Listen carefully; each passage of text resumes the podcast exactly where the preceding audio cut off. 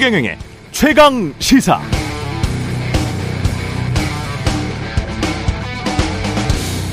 네, 오전엔 광복절이었습니다. 마침 김구 선생 증손주가 최강 시사에 초대됐었는데 선생이 임시정부 수반으로 있었던 당시에 독립운동하기도 어려워서 선생 본인의 아들을 고아원에 보내서 양육시켰다가 좀 형편이 나아지면 여사님이 데려오기를 반복했다는 이야기를 들었습니다.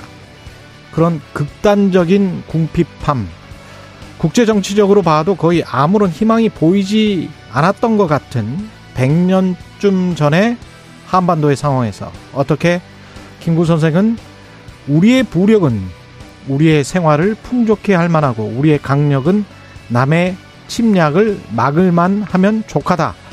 오직 한없이 가지고 싶은 것은 높은 문화의 힘이다. 문화의 힘은 우리 자신을 행복되게 하고 나가서 남에게 행복을 주겠기 때문이다. 라는 이런 말씀을 하실 수 있었을까요? 마침 99세 된 미국 외교의 대부라는 헨리 키신저 박사가 최근에 새 책을 냈는데 현대 정치인이 갖춰야 할 리더십을 딱 그렇게 묘사했습니다.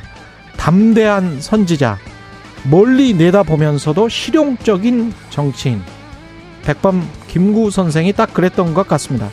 바로 눈앞의 이익, 홍보, 마케팅, 바로 내일의 정치 역학 공학에만 매몰된 자잘한 정치인들의 말 풍선들이 지겹습니다.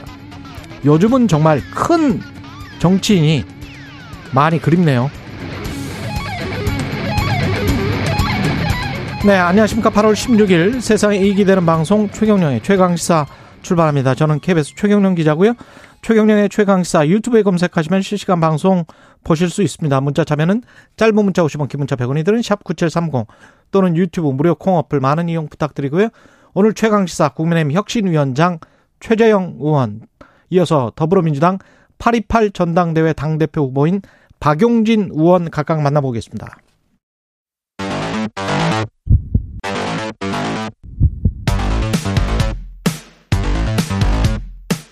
오늘 아침 가장 뜨거운 뉴스 뉴스 언박싱 네, 뉴스 언박싱 시작합니다. 민동기 기자, 김민아 시사평론가 나와 있습니다. 안녕하십니까? 안녕하세요. 예, 윤석열 대통령의 광복절 경축사 나왔습니다. 그 취임식에서 취임사를 할 때 자유라는 단어가 35번 등장을 했었거든요. 예, 35번 나왔죠. 어제 광복절 경축사에서는 자유라는 단어가 33번 나왔습니다. 일제 강점기 독립운동부터 산업화와 민주화를 거친 현재 그리고 앞으로 나아갈 방향 등 핵심 가치를 자유에 둔 것으로 일단 평가가 되고 있는데요. 국정 전 분야의 밑바탕이 되는 가치에도 자유를 뒀습니다. 이를테면 이렇게 설명을 하더라고요.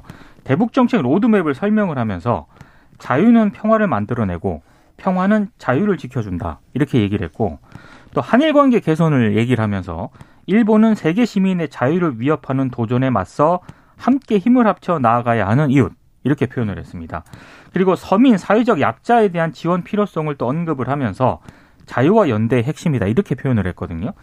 그러니까 이제 반면에 자유에 상당히 초점을 맞추긴 했는데 국정 구상은 좀 흐릿하다라는 그런 지적도 있고요. 그리고 민생 경제 해법은 기존 방향성을 재확인하는 데 그쳤다라는 비판도 제기가 되고 있습니다.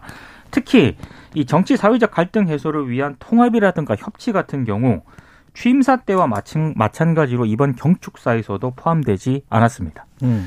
그 메시지가 좀 이제 매끄럽지 않은 부분은 분명히 있었습니다. 관복절의 의미를 짚으면서 그게 이제 오늘날의 우리 현실에 어떤 영향을 미치고 그 현실을 어 현실의 어려움을 타개해 나가기 위해서 어떤 해법이 필요한가 이제 이렇게 좀 가, 가는 게 아, 좀 좋은데 좀 따로따로인 느낌이 있었거든요. 근데 그런 것들은 뭐, 어, 핵심은 아닌 것 같아요. 어쨌든 광복절의 의미가 뭐냐, 그리고 이 의미를 우리가 어떻게 기릴 거냐. 여기 이게 이제 사실 메시지의 핵심인데 그런 점에서 자유, 인권, 법치 이렇게 정리를 한 거는 저는 뭐 이 정권이 내세우는 중요한 가치고 또 우리가 보편적으로도 추구해야 될 가치이기 때문에 저는 그런 키워드로 어 우리 이제 어 역사의 어떤 의미를 설명하려고 한 거는 뭐 좋았다고 생각을 합니다. 근데 제가 한 가지 좀 우려가 되는 거는 이게 어제 신문 일면에 이제 그런 평가들이 있었어요. 아마도 광복절 경축사에 이 48년 건국설은 얘기 안 고집 안 할 것이다. 그래서 헌법 전문에 있는 대로 어, 임시정부의 적통이나 이런 것들을 인정하는 그런 메시지가 나올 거다 이렇게 봤는데 실제로 이제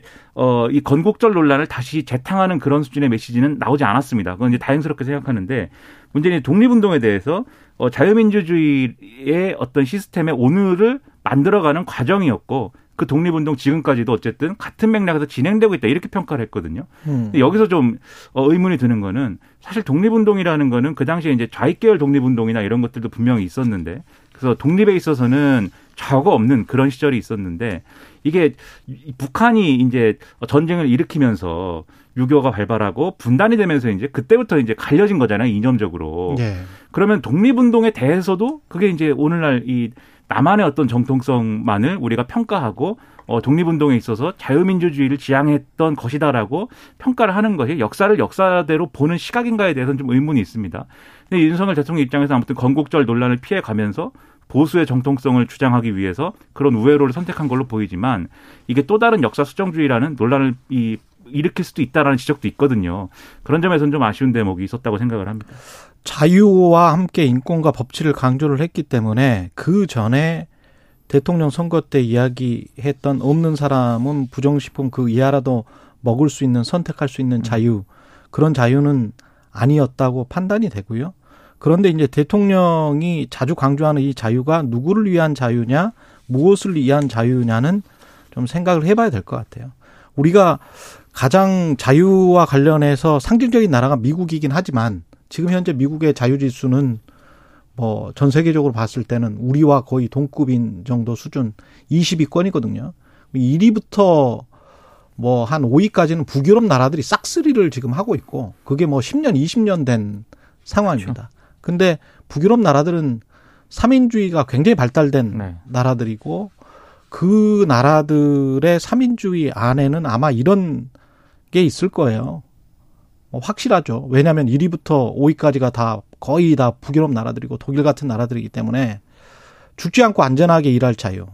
장애인이 자기가 원할 때 이동할 자유. 반지하에서는 살지 않을 자유. 음. 이런 자유에 관해서도 강조를 했을 것이라 뒷부분에 인권이 있기 때문에 그렇게 믿고요. 우리 미국 뭐 유럽이나 독일에서 나온 수치는 서유럽 쪽 편향이라고 생각해서 그럴 수도 있겠지만 미국의 프리덤 하우스, 미국의 프리덤 하우스는 미국에서도 약간 좀 우익 계열의 그렇죠. 에, 그런 쪽인데 미국의 프리덤 하우스에서도 미국과 한국, 일본이 20위권, 30위권에 뭐 자유로운 나라긴 하지만 북유럽이나 서유럽에 비해서는 상당히 뒤처지는 나라고 프리덤 하우스 자체도 미국이 지난 10년 동안 가장 자유가 퇴보됐던 나라들 중에 하나로 꼽고 있습니다. 미국 스스로를. 어, 그런 것들을 좀 상기를 해보면 지구촌 전체 자유의 지수, 스코어가 어떻게 매겨지는지, 왜 북유럽이나 서유럽의 일부 국가들에게 뭐 10년이 넘게 지금 계속 1위부터 10위까지를 주, 주고 있는 것인지, 거기에 관해서 우리는 밑으로 내려갈 수는 없잖아요. 위로 도약을 해야 되기 때문에 그 자유에 관한 기본 개념을 좁힐 필요는 전혀 없다. 이렇게 생각을 합니다. 그러니까 자유에는 개인의 자유도 있고 시장의 자유도 있지만 아, 윤석열 정부가 표방했던 그 자유가 개인의 자유와 시장의 자유에서 그치지 않고 흔히 말하는 사회적 자유라는 게 있지 않습니까? 그렇죠. 적극적인 복지의 개념. 음. 이제 그런 부분까지 좀 확대해서 나아갈 필요가 있는데 이제 그 취임사도 그렇고 어제 광복절 경축사에서도 보면은 개인과 어떤 시장의 자유에 상당히 좀 무게 중심을 두는 듯한 시장의 자유라는 말도 저는 좀 반대하는데 네. 정확히 말하면 혁신할 자유의 기업의 자유를 말하는 거예요. 그렇죠. 예, 네. 시장의 자유는 시장의 기업인과 노동자들이 다 참여를 하기 때문에 아주 애매모호한 개념이고 기업인의 자유를 지금 이야기를 하고 있는 겁니다. 근데 그게 다른 시장에 참여하고 있는 다른 파트너들, 지역 사회 그렇죠? 네. 그 다음에 이제 그 노동자들, 직장인들의 자유까지 이야기를 하고 있는 건지는 앞으로 구체적인 정책을 봐야 할 것 같습니다. 그렇죠. 네, 이제 광복절 경축사에 대해서 이제 자유를 논한다고 하면 사실 그 부분이 핵심인 것 같아요. 이제 말씀하신 여러 자유의 갈래들이 있고 자유에 대한 평가들이 있겠지만 이 광복절이라고 하면은 제가 볼 때는 그 광복을 전후했던 그리고 해방 전후에 일어났던 어떤 여러 가지 상황들 그런 역사적 맥락에서 우리가 배워야 되는 어떤 자유, 이어가야 될 자유란 무엇이냐. 사실 거기에는 굉장히 이제 해방 전후에 어 굉장히 다양한 사상과 다양한 생각들이 어 굉장히 좀 용광로처럼 이 소용돌이치는 그런 공간이었기도 한 거거든요. 그럼 그 연장선에서 우리가 광복절이라는 메시지에서 우리가 떠올려야 될 자유라는 거는 저는 어떤 개방적이고 포용적이고 그다음에 통합적인 그러한 어떤 그러한 의미에서의 각각의 사상의 자유를 보장해 주는 것이 굉장히 중요한 메시지라고 생각을 했는데 근데 독립운동에 대한 이제 윤석열 대통령의 접근 에서는 그런 것들이 지금 말씀하신 대로 좁은 어떤 자유의 해석처럼 느껴지는 부분이 있었다라는 거고요. 그리고 이제 광복절 메시지이기 때문에 후반에 어쨌든 좀이 양극화 해소라든가 뭐 그런 취지의 어떤 경제적인 메시지들이 좀 많이 들어갔는데 이게 이게 지금 말씀하신 어떤 자유라는 어떤 담론의 한계를 또 직시할 수 있어야 이제 그런 담론들도 살아나는 거 아니겠습니까? 그런 점에서 앞으로라도 어, 이런 다양한 어떤 측면의 자유의 어떤 성격 이런 것들을 사회 전체가 통합할 수 있는 기회로 어떤 삼는 그러한 해석들을 많이 내놔줬으면 좋겠습니다. 그 지구촌의 사상과 자유는 저 멀리 21세기 2022년 훌쩍 이후로 가고 있는데요. 그런데 자꾸 옛날 말을 하는 것 같아서 그런 부분이 아니었기를 바랍니다. 예, 담대한 구상을 구체화했는데 북한이 응답할지는 모르겠습니다. 그 북한의 경제와 민생을 개선할 수 있는 담대한 구상을 어제 윤석열 대통령이 제안을 했는데요. 일단 북한이 핵 개발을 중단을 하고 실질적인 비핵화로 전환을 한다면 그 단계에 맞춰서 시행을 한다 이런 단서를 달긴 했습니다. 그러면서 뭐 북한의 광물, 희토류 등 지하 자원과 식량, 생필품 공급을 연계하는 식량 공급 지원, 발전, 송배전, 인프라 지원과 같은 여섯 개 제안을 내놨거든요. 어, 일단 대통령실은 이렇게 여섯 개 제안을 내놓으면서 포괄적 비핵화 합의가 도출이 된다면 남북 공동경제발전위원회를 설립을 하고 비핵화 합의에 이르지 않은 상태라도 유엔 대북 경제 제재의 부분적 완화를 논의할 수 있다 이렇게 얘기를 했는데 근데 말씀을 하신 것처럼 어, 담대한 구상 자체가 이명박 정부 때 비핵 개방 삼천과 크게 다르지 않다는 그런 평가가 있고요. 그리고 지금 아, 최근에 북한 같은 경우에는 강경 대남 기조를 선언을 했거든요. 그러니까 이 정도 제안에 북한이 호응할 것인가 여기에 대해서는 상당히 좀 회의적인 반응이 있습니다. 특히 북한이 원하는 안전 보장에 관한 제안이 어떤 것인지 좀 구체적으로 담기지가 않아서 북한이 호응할 가능성은 더 낮다 이런 평가도 나오고 있습니다. 이게 무엇보다 윤 대통령이 담대한 구상을 북쪽에 정식 제안을 하긴 했는데 이걸 논의할 어떤 그 단위가 있어야 되는 거 아니겠습니까? 그럼 뭐 정상회담 제안이라든가 뭐 당국자 회담 제안이라든가 이런 걸 해야 되는데 이런 게 전혀 제안이 되지 않아서 현실 가능성은 굉장히 낮다 이런 평가가 많습니다. 그러니까 이게 비핵 개방 3천과 크게 다르지 않다.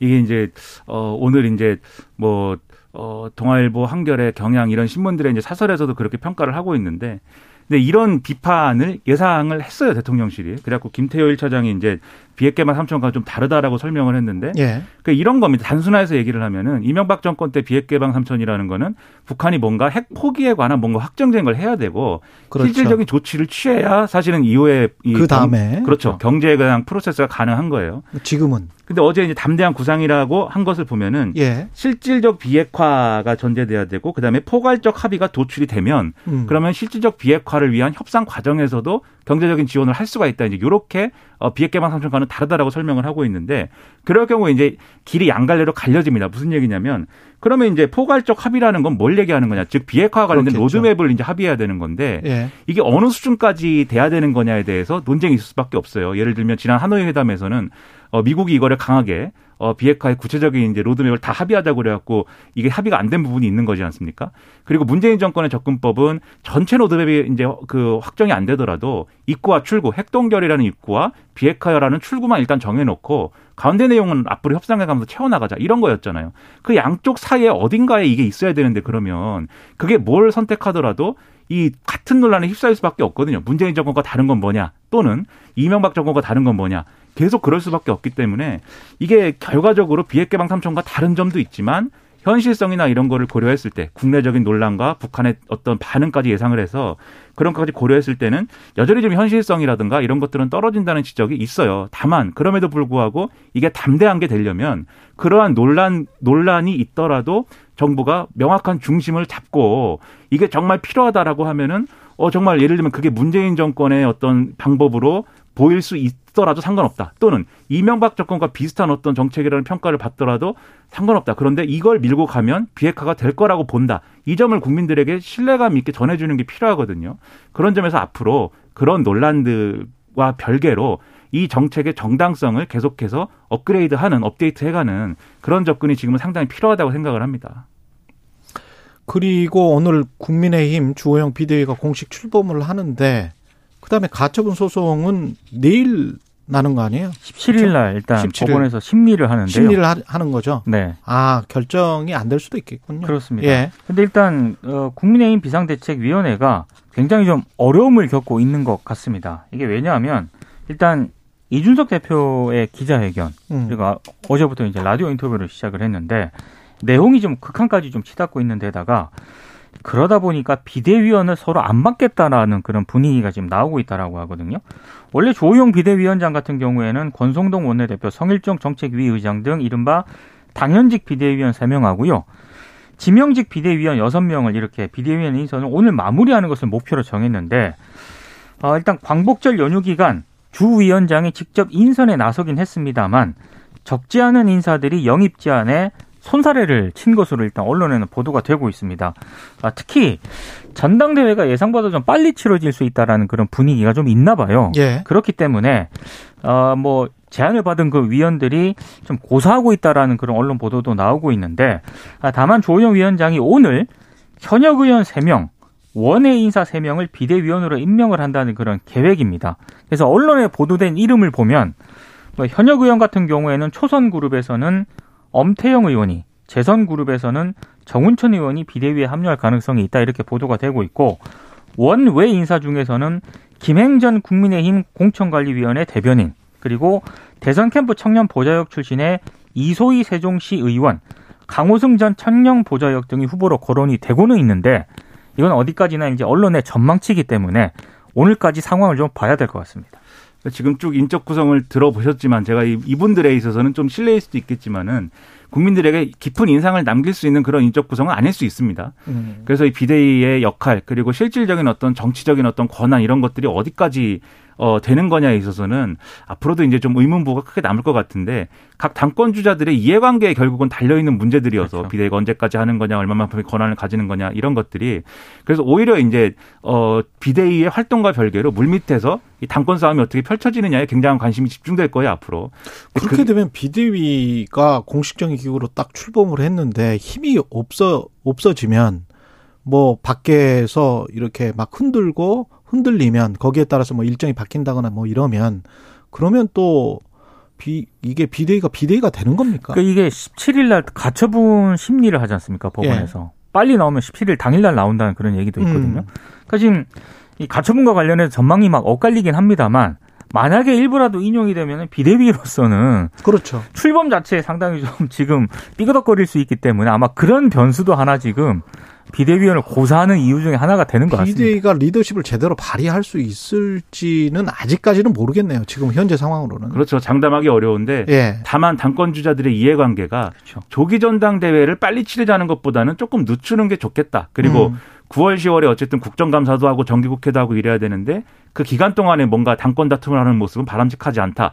라는 거에 어쨌든 대략적으로는 좀 의견이 모이는 측면이 있어서 그게 이제 뭐 비대위의 어떤 생명력을 좀 길게 가져가는 근거는 되겠지만 문제는 스스로 발에 걸려 넘어지지 않아야 되는 거죠 그렇죠. 비대위가 예를 네. 들면은 그 김성원 의원의 이상한 발언 비가 더 와- 오면은 사진이 잘 찍힌다 뭐 이런 발언이라든가 예, 예. 이런 사고가 나지 말아야 되는 건데 앞으로 뭐 지켜볼 문제가 있습니다. 예, 민주당 전당대회는 강훈식 후보가 사퇴를 함으로써 이재명, 박용진 이파전이 됐고요. 간략하게 전해주시고 끝내죠. 1대1 구도가 됐습니다. 일단 사퇴를 결단한 배경에는 누적 6.83%에 그친 낮은 득표율, 그리고 대한 세력 부각 전략 실패 등이 작용한 것으로 보이는데 무엇보다 충청 지역 권리당원 투표 결과가 사태의 결정적인 계기가 된 것 같습니다. 왜냐하면 충남 아산을이 지역구거든요. 강훈식 예. 후보가. 그런데 충남 권리당원 투표에서는 2위를 차지했는데 충북 세종 대전에서는 3위에 머물렀거든요. 어. 이런 부분들이 좀 사태의 배경이 됐다. 언론들의 평가입니다. 이게 곧 호남 지역 순회 경선이 진행되지 않습니까? 예. 그래서 1대1 구도인 상황에서 어, 호남이 어떤 선택을 할 것이냐, 뭔가 이제 어, 다른 선택을 할 수 있다. 박영준 후보 측에서는 그런 기대가 있는 것인데 뭐 그냥 1대1 구도가 됐다고 해서 뭐 표심이 바뀌거나 그러진 않는 거거든요. 음. 그래서 과연 그런 효과가 있을지는 뭐 저는 좀이 좀 뭐랄까요 어 여러 가지 가능성이 있다고 보지만 역시 이제 이재명 후보가 강세인 그런 조건 자체는 변화하기 어려운 거여서 예. 다소 좀 그렇습니다. 네.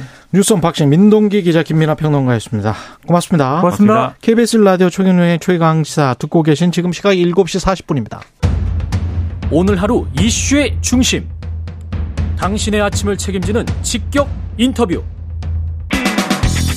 여러분은 지금 KBS 1라디오 최경영의 최강 시사와 함께하고 계십니다. 네, 이준석 전 국민의힘 대표가 작심 기자회견과 언론 여론전 이어가면서 여권 술렁이고 있습니다. 와중에 내일이면 윤석열 정부 출범 100일을 맞는데요. 여당과 대통령실 좀 어수선합니다. 국민의힘 혁신위원장 맡고 있는 최재형 의원 나와 계십니다. 안녕하세요. 네, 안녕하세요. 예. 예, 이준석 대표의 기자회견은 뭐 60분이 넘었는데 네. 보셨습니까? 예. 예, 다 보셨어요? 예, 뭐 다른 행사 때문에 동, 그 시간에 못 봤지만 예. 전체적으로 이제 봤습니다. 예. 어떻게 느끼셨어요? 좀, 좀 지나치게 거친 표현들이 좀 많이 나왔죠. 예. 그렇지만 비대위 설치로 이제 당대표 권한이 뭐 상실됐잖아요. 예. 어, 거기에 대한 본인의 소회 그리고 저는 뭐 그 감정적인 어떤 그런 것도 있었지만 어, 당이 안고 있는 문제가 뭔지 또 당의 체질을 어떻게 변화해야 될 것인지에 대한 뭐 담론도 함께 제시했다고 봅니다. 아, 그래요? 예. 예. 그래도 긍정적인 부분이 좀 있었다. 내용을 보면은 내용을 어, 우리 보면은. 당이 좀 바뀌어야 되겠다라는 언급을 후반부에 많이 했죠. 예. 거친 표현은 문제가 될 수 있지만 좀 그렇죠. 예, 감정을 네. 좀 자제하는 게 좋지 않았을까 하는 그런 생각은 듭니다. 예. 어떤 부분들이 당 혁신이 위원장 맡고 계신 뭐 최재형 의원 입장에서는 어, 저런 부분들은 맞는 말인 것 같다라고 느끼신 부분들은 어떤 분이 어떤 부분일까요?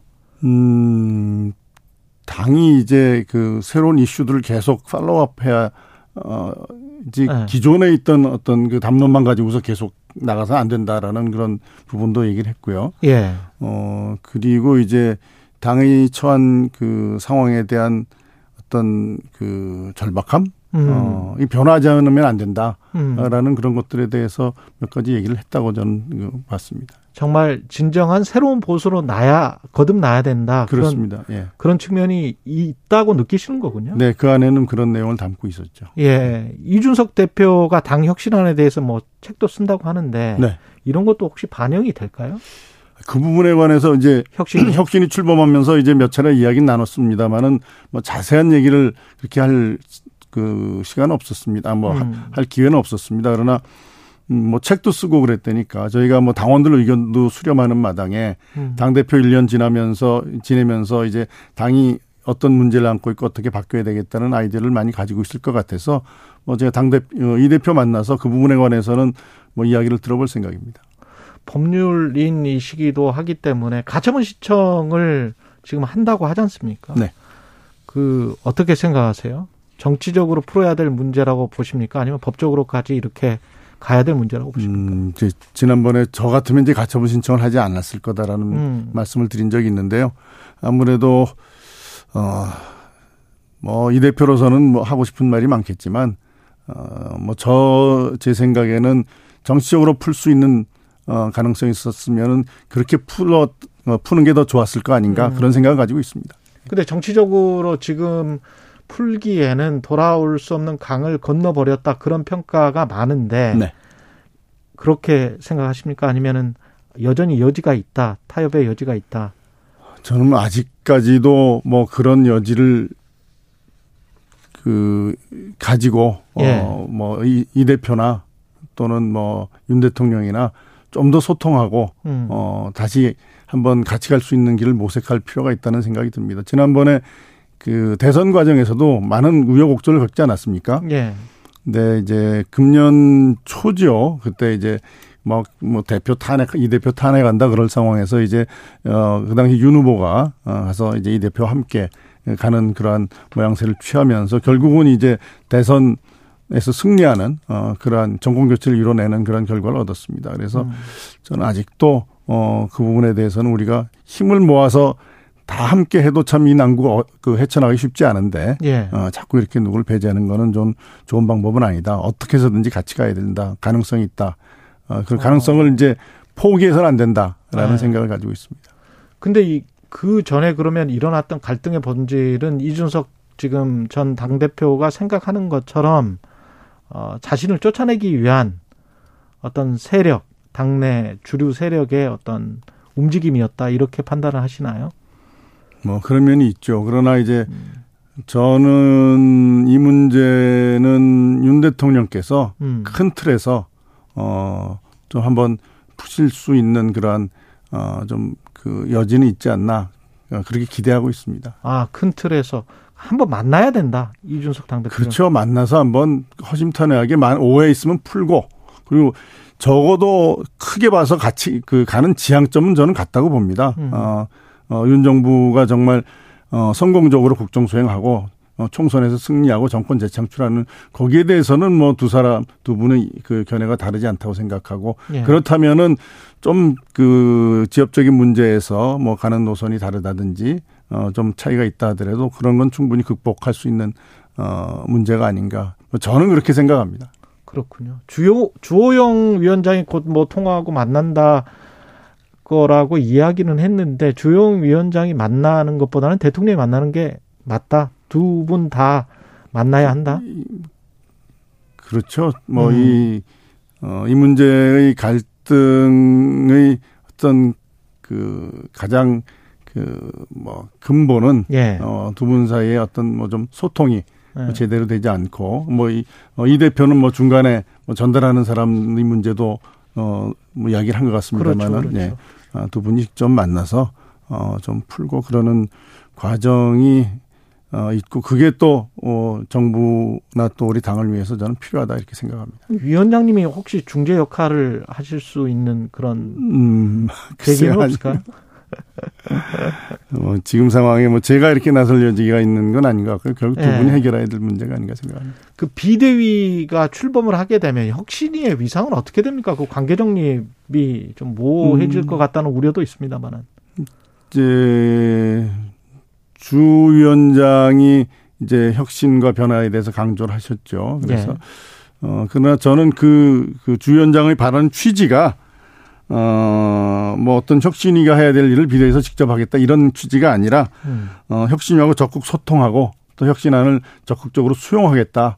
뭐 이런 뜻으로 이해하고 있습니다. 오히려 비대위 출범으로 혁신위의 그 책임이 좀 더 어, 무거워지지 않았나 그렇게 생각하고 있습니다. 그러면 혁신위에 혁신안이 나오고 이런 과정이 좀 진행이 돼서 그 나중에 전당대회를 하는 게 맞습니까? 어떻게 생각하세요?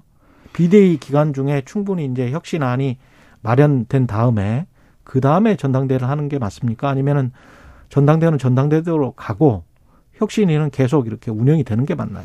전 전당대회 시점에 관해서는 뭐 혁신위와 관계없이 여러 가지 고려할 점, 고려할 점들이 많이 있을 겁니다. 예. 그래서 전당대회 뭐 제 생각에는 전당대회 시점과는 관계없이 혁신위는 가는데 전당대회가 뒤로 미뤄질 경우에는 어차피 혁신 그 안을 수용해야 될 지도부가 비대위이기 때문에 그렇죠. 어, 비대위와 이제 소통하고 어, 또 비대위와 함께 혁신에 관해서 논의할 필요는 있다고 봅니다.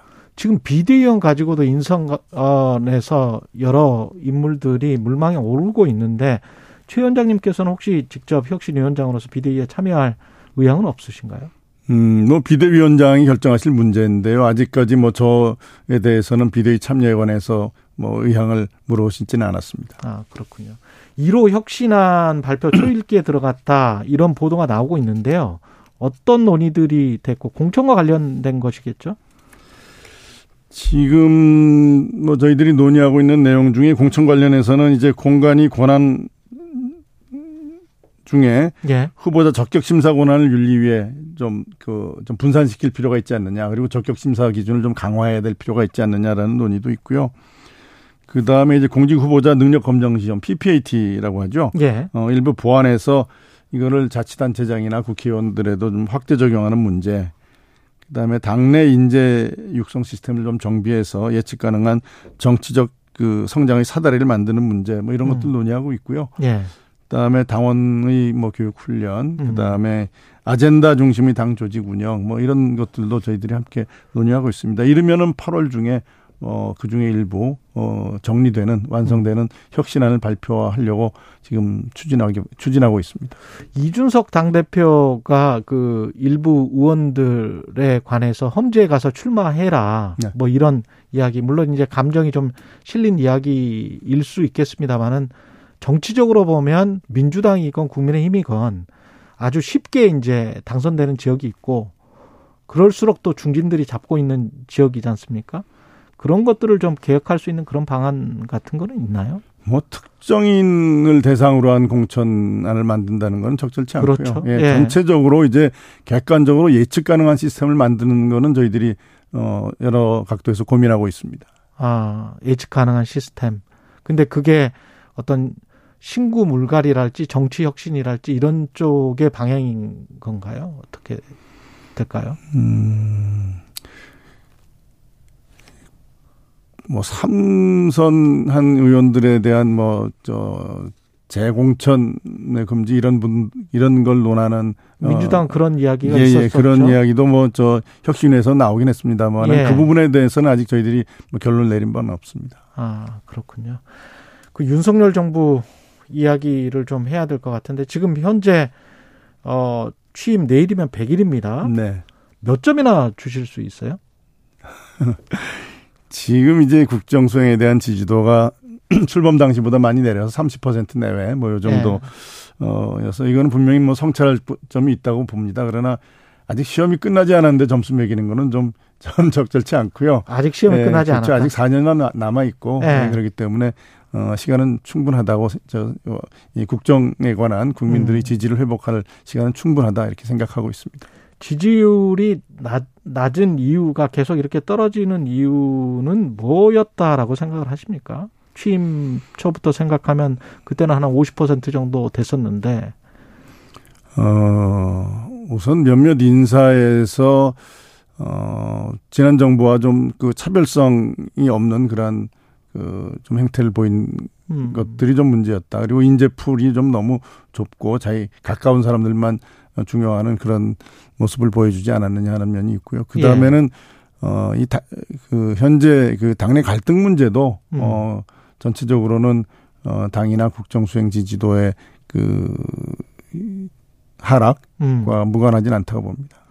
그 대통령이 보낸 문자 파문이 굉장히 컸지 않습니까? 내부 총질 파문. 근데 그 이- 다음에 권성열 직무대행 당시 직무대행이 보냈던 문자가 뭐 대통령의 뜻을 받들어 뭐 이런 구절이 나오잖아요. 그게 당과 정대 간에 대통령실 간에 올바른 관계인가 거기에는 좀 의문점이 있거든요. 대통령의 뜻을 받들 집권 여당이 어, 당정대 협의와 원활한 소통은 필요하죠. 예. 그렇지만 중요한 거는, 어, 정부나 또 대통령실에 대해서 당이 해야 될 일은 뭐 지원하는 부분도 있지만은, 어, 쓴소리 하는 것도 중요한 기능입니다. 그 그렇죠. 기능이 많이 약해지면은 전체적으로, 어, 이, 어, 여권 전체에 대한 국민들의 신뢰가 좀 약해질 수 있는 우려가 있죠.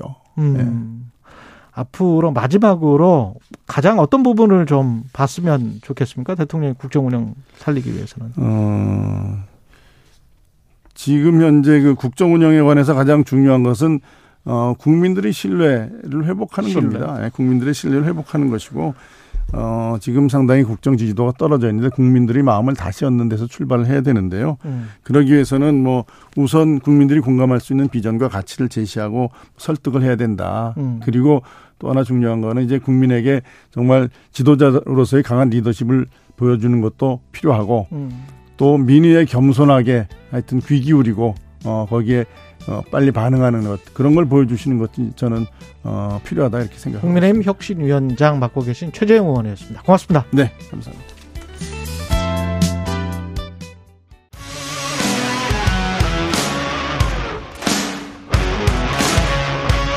오늘 하루 이슈의 중심 최경영의 최강 시사.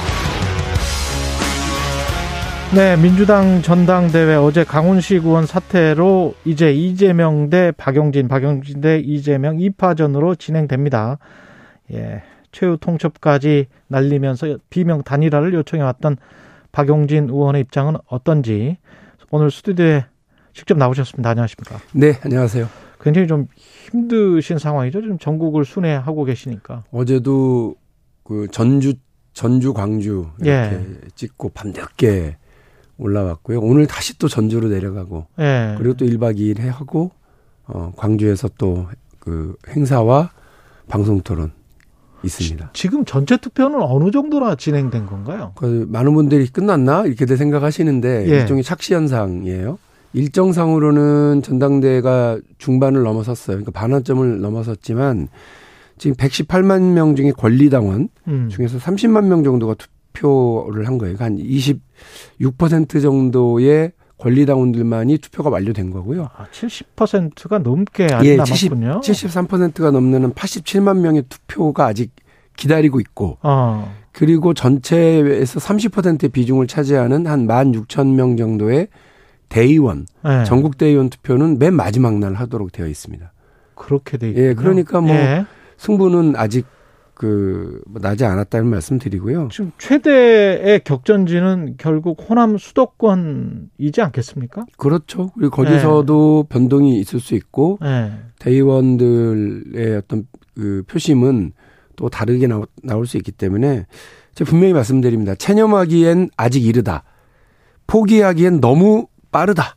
아, 어. 그러니까 민주당을 포기하지 말아 달라는 말씀 드리고요. 예. 투표율이 많이 낮아서도 걱정이기도 하고 이게 일종의 그 절망적 체념이거든요. 음. 이게 이렇게 되면 안 되는데 하면서도 이렇게 되고 있나 보다라고 하는 착시 현상들을 보고 계시는 거라서 어 우리 권리당원 분들 그리고 우리 대의원 분들이 내가 내가 의지를 가지고 민주당의 변화를 만들어내겠다고 하면 할 수 있다. 음. 이 말씀 분명하게 다시 드립니다. 지금보다 얼마나 많이 더 줄일 수 있을까요? 그 호남 수도권에서 어떻게 생각하세요? 그 권리당원들 수- 안에서 박용진에게 그 그렇게 유리하지 않을 거다. 왜냐하면 음. 권리당원들 안에서도 어떤 팬덤이 형성되거나 강력한 지지층이 있는 분들이 더 적극적으로 투표를 하는 게 당연하기 때문에요. 예. 어, 그러나 그럼에도 불구하고 그 이제 호남과 수도권에서 이대로 그냥 이렇게 가버리는 거, 뭐 8대 2, 뭐 혹은 7대 3 음. 이렇게 구도가 만들어지는 것이 민주당의 어떤 균형감을 보여주는 데에서도 문제가 있고 또 이후에 당을 끌어가는 데 있어서도 당선된 사람으로서 부담을 갖는 구도거든요. 음. 일방적인 구도가 이 부분에 대한 어떤 균형 감각을 찾으려고 하는 당원들의 의지가 많이 반영될 거라고 생각합니다. 예. 강훈식 의원은 사퇴를 해버렸는데 연대를 안 한 이유는 뭘까요, 의원님이랑? 그건 잘 모르겠어요. 아, 어, 그러니까 어떤 통화나 이야기는 안 하셨어요? 저희가 중간에? 처음에 단일화 관련해서 최종적 단일화 이루기 위해서 노력한다고 했고요. 그러기 음. 위해서 어, 비전과 같이 경쟁을 열심히 한다고 했고 토론회를 통해서 박용진이 해왔던 유치원 3법, 재벌 개혁, 현대자동차 리콜 이런 등등이 강훈식이 말하는 쓸모 있는 정치와 맞다 있다 이런 것도 음. 이미 확인을 여러 차례 했고 그래서 어 저는 뭐 요구를 하고 방식에 대해서도 위임하고 하고 이제 기다리고 있었던 건데 예. 결과는 그렇습니다. 그러나 뭐 정치인이 자기 선택에 대해서 하고 나중에 책임지면 되는 거니까 그걸 가지고 제가 뭐라고 그럴 생각은 없고요. 음. 다만 어 저희가 원하든 원하지 않든 간에 이른바 97세대라고 하는 호명이 있었어요. 음.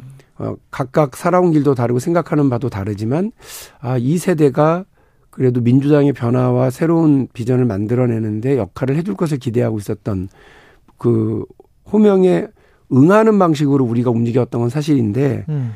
어, 지금 그 강훈식 후보하고 저하고 단일화가 단순히 무슨 반명 단일화를 요구했던 건 저는 아니라고 봐요. 음. 어, 그런 97세대라고 하는 호명에 그 응하고 완결성을 갖기 위해서 그 어떤 움직임이 있었을 있어야 된다고 생각을 했거든요. 예. 그래서 비전과 같이 또 이 반명을 넘어서는 민주당의 새로운 그 어떤 그 루트를 좀 찾아보려고 애를 많이 쓰고 있었는데 이제 그 루트를 찾는 것을 제가 해야 할 것 같고 이후에도 97세대에게 요구됐었던 새로운 민주당의 10년에 대한 설계도를 그리는 것도 제 역할인 것 같습니다. 제가 그 부분에 대해서 더 무게 있게 어, 무게감을 느끼면서 가겠습니다. 어깨가 많이 무겁습니다. 근데 지금 이제 반명 단일화는 아니다 이렇게 말씀을 하셨는데 또 모두에는 민주당을 포기하면 안 된다. 음, 음. 이렇게 너무 one side로 가면 안 된다. 이렇게 말씀을 하셨기 때문에 그 말씀에는 이재명을 선택을 하면 그러면 민주당을 포기하게 되는 것이다. 이런 또 뉘앙스가 담겨 있단 말이죠. 이제 그러니까 아니 투표를 하지 않는 것이 민주당에 대한 포기다 저는 이렇게 말씀을 아, 드리는 그런 거고요. 의미였어요. 예, 예. 그러니까 투표율을 더 독려하는 그런 의미였군요. 그, 그리고 예. 그 선거라고 하는 게 그 제가 저분보다 낫습니다. 이거를 잘 설명하는 구조이기 때문에 음. 그걸 반명으로 뭐 표기를 하든 뭘로 하든 혹은 그 비전과 같이 경쟁으로 표기를 하든 뭘로 하든 간에 어쨌든 상대 후보에 대한 비판과 비교를 하는 과정일 수밖에 없어요. 예. 예, 이제 그 부분을 가지고서 그 프레임에 갇혀서는 안 된다라고 얘기하는 것만으로는 너무 부족하고 어. 저는 말씀드린 것처럼 이번 선거의 결과와 무관하게 민주당에는 새로운 세대, 새로운 10년을 책임질 리더십을 어떻게 구축할 거냐에 음. 대한 되게 중대한 과제가 있고 이 문제를 풀지 못하면 민주당은 향후 10년 동안 상당히 곤란할 거다. 어려운 지경에 빠질 거다. 이런 생각이 들어서요. 음. 그 막중한 책임감을 가지고 어, 이번 선거를 임하고 있고 또 이번 선거 이후에도 그 역할에 대한 박용진의 노력은 계속 될 거다. 이 말씀 드립니다. 그럼 이렇게 여쭤볼게요. 어떤 점에서 이재명 의원보다 비교 우위에 있다. 박용진 의원이 그렇게 생각을 하십니까? 앞으로 어떻게 하겠다고 하는 얘기는 별 의미가 없죠. 왜냐하면 음. 그건 그냥 자기의 계획일 뿐이니까. 예. 해왔던 것들을 보시면 알죠. 아까 말씀드린 것처럼 유치원 3법. 우리 교육계의 엄청난 카르텔 아닙니까? 예. 여기와 맞서서 1년 4개월 동안 버티고 결국은 법을 개정시켰고 어, 금융실명법이 있었으나 돈 있고 힘 있고 빽 있는 사람들 특히 이건희 회장의 차명 계좌와 음. 같은 검은 돈에는 그 세금을 부과하지 못했었거든요. 이걸 바로잡아서 1192억 세금을 부과하게 만드는 금융정의를 실현했고 음. 재벌 개혁의 성과가 있었고 요 그리고 현대자동차 리콜을 통해서 국민 안전을 보장하는 이게 다 어, 적게는 1년 길게는 5년 걸리는 싸움이었습니다. 이 일들을 해왔던 박용진의 성과 있는 정치가 민주당을 그르- 그렇게 국민들의 삶을 변화시키는 성과 있는 정당으로 만들어 갈 거다. 말의 성찬으로서가 아니라 결과로 보여드리겠다. 이 말씀이고요. 예. 두 번째로 박용진이 소신 있는 정치, 할 말은 하고 할 일을 해오는 정치를 계속 해왔습니다. 어, 제1야당의 대표가 돼서 그 견제와 균형을 갖추고 또 그 집권 여당에 대한 어, 비판과 협력을 동시에 진행할 수 있는 그런 철학과 비전을 가지고 있는 어, 당 대표로서 박용진이 어, 월등히 그 역할을 잘 해낼 수 있다. 음. 그리고 민주당의 좀 변화와 혁신을 기대하는 국민들에게 어, 또 그 사람, 어, 그 게다가 전국 선거를 두 번이나 패배하고도 또다시 그 어, 책임을 다른 선거를 출마하는 걸로 지겠다고 하는 이 말씀을 하시는 이재명 후보의 리더십, 흔들리는 리더십 이런 거하고는 저는 결이 다르다고 생각을 해요. 무엇보다도 저는 셀프 공천을 마치 선당 후사처럼 보이려고 하셨던 정치적 이중 플레이가 음. 우리 정치사에 참 보기 드문 일 아니었나 이런 생각을 하고 그런 방식으로 그 민주당의 어 어떤 위기 어려움 향후 우리 앞에 놓여 있는 이런 어려움을 잘 헤쳐나갈 수 있을지에 대한 우려와 걱정이 있거든요. 음. 박용진은 그래서 분명하게 선당 후사 노선을 계속해서 말씀을 드리고 있고 그렇게 해나가겠다는 말씀을 드립니다. 셀프 공천이다라고 이제 개항을 공천을 규정을 하셨고 근데 지금 당에서 또 논의되고 있는 게 아마 오늘인가요? 당헌 80조 개정안을 공식 안건으로 논의하는 것 같은데 네. 예. 전당대회 준비위원회에서 이게 기소가 되면 이제 당무를 정지할 수 있다 사무총장이 이 네. 규정이잖아요. 예. 이것은 어떻게 어떻게 보세요? 이, 이거를 당헌을 개정을 해야 되는 겁니까? 지금? 아니요, 저는 결연히 이런 문제에 대해서 이 문제에 대해서 결연히 반대 입장을 표명을 하고 있고요. 예. 이게 원래는 당의 부정부패에 대한 어떤 결혼한 의지를 표명하는 안전장치 조항이에요. 음. 한 개인의 사- 리스크가 당 전체로 그, 그 전화되도록 그, 이렇게 확대되지 않도록 하기 위한 안전장치 조항인데 예. 이거를 지금 이렇게 만드는 개정하거나 삭제하겠다는 의지가 표명되는 즉시 저는 위험천만한 기폭제 장치가 될 거다. 예. 이런 생각이 들어요. 그리고 아니 원래 이 조항은 할 수 있다라고 하는 재량 조항이에요. 예. 그러니까 반드시 해야 된다가 아니에요. 기소가 되면 반드시 해야 된다가 아니라 할 수 있고 제 사망에는 아, 그 정치 탄압일 경우에는 달리 해석한다라고 하는 부분도 분명히 있어요. 그렇겠죠. 그이 예. 문제를 놓고 제가 이재명 후보한테 여러 차례 물었거든요. 그때 본인이 요청한 적이 없고 본인하고는 관계가 없다. 나는 부정부패가 아니다 사안이 어. 이렇게 얘기를 하세요. 그러면 이 부분에 대해서 반대 의견을 분명히 하자 그랬더니 이게 당의 야당 탄압의 루트가 될 수 있기 때문에 막았다, 막 없애 없애야 된다, 개정해야 된다는 입장이라요. 그러니 말이 안 되는 게 음. 그럼 그 말씀이신 거잖아요. 야당일 때 문재인 당 대표가 만들었고 조국 그 혁신위원하고 김상건 혁신위원장이 야당 탄압의 루트를 뚫어놨다는 얘기잖아요. 그때는 야당이었는데. 예, 예, 예. 박근혜 그럼- 정부 때 만든 거죠. 이게? 우리의 예. 인식이 달라졌던 거 아닐까요? 이게 예. 뭔가 문제가 있는 잘못된 접근 아닌가요? 그 박근혜 정부 때의 검찰은 우리한테 우호적이었나요? 그러지 않았잖아요. 음. 근데 왜 이제 와서 이 조항을 바꿔야 된다고 하는지 모르겠다. 그러니까 이러니까 제가 긁어부스름 논, 논란이 될 거고 또 자충수라는 악수 중에 악수, 음. 자충수를 지금 정치적 자충수를 놓고 있는 거 아니냐. 음. 이런 비판의 말씀을 드리는 거거든요. 불필요한 논란을 굳이 키워서 이렇게 억지로 통과시켜 놓고 나면 이런 일이야말로 가장 위험천만한 게 당의 기- 그 어떤 그 기폭제가 돼버리는 거죠. 아주 안 좋다고 생각합니다.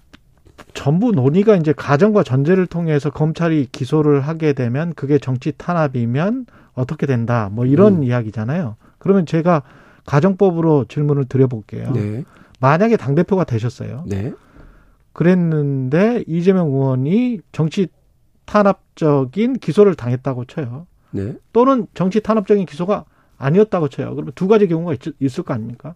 그때 또 국민 여론이 있을 것이고 어떻게 판단을 해야 되고 그 윤리심판원의 그 어, 저기 판단을 할 건지 말 건지를 네. 사무총장이 하도록 제가 할 건지 말 건지 네. 이것도 저와 지도부의 사실상의 판단 능- 영역이에요. 예. 근데 그 문제를 놓고 굳이 어 윤리심판원으로 가지 않도록 한, 한다거나 어. 그리고 그 뭐 1심 때까지 기다려야 한다거나 그- 그리고 1심 때 가게 되면 무조건 기 1심에서 유죄가 되면 무조건 무조건 뭐 정지시키고 한다거나 정지시킨다. 이게 다 불필요한 논란이라고요. 그냥 지금 그대로 놔두면 된다.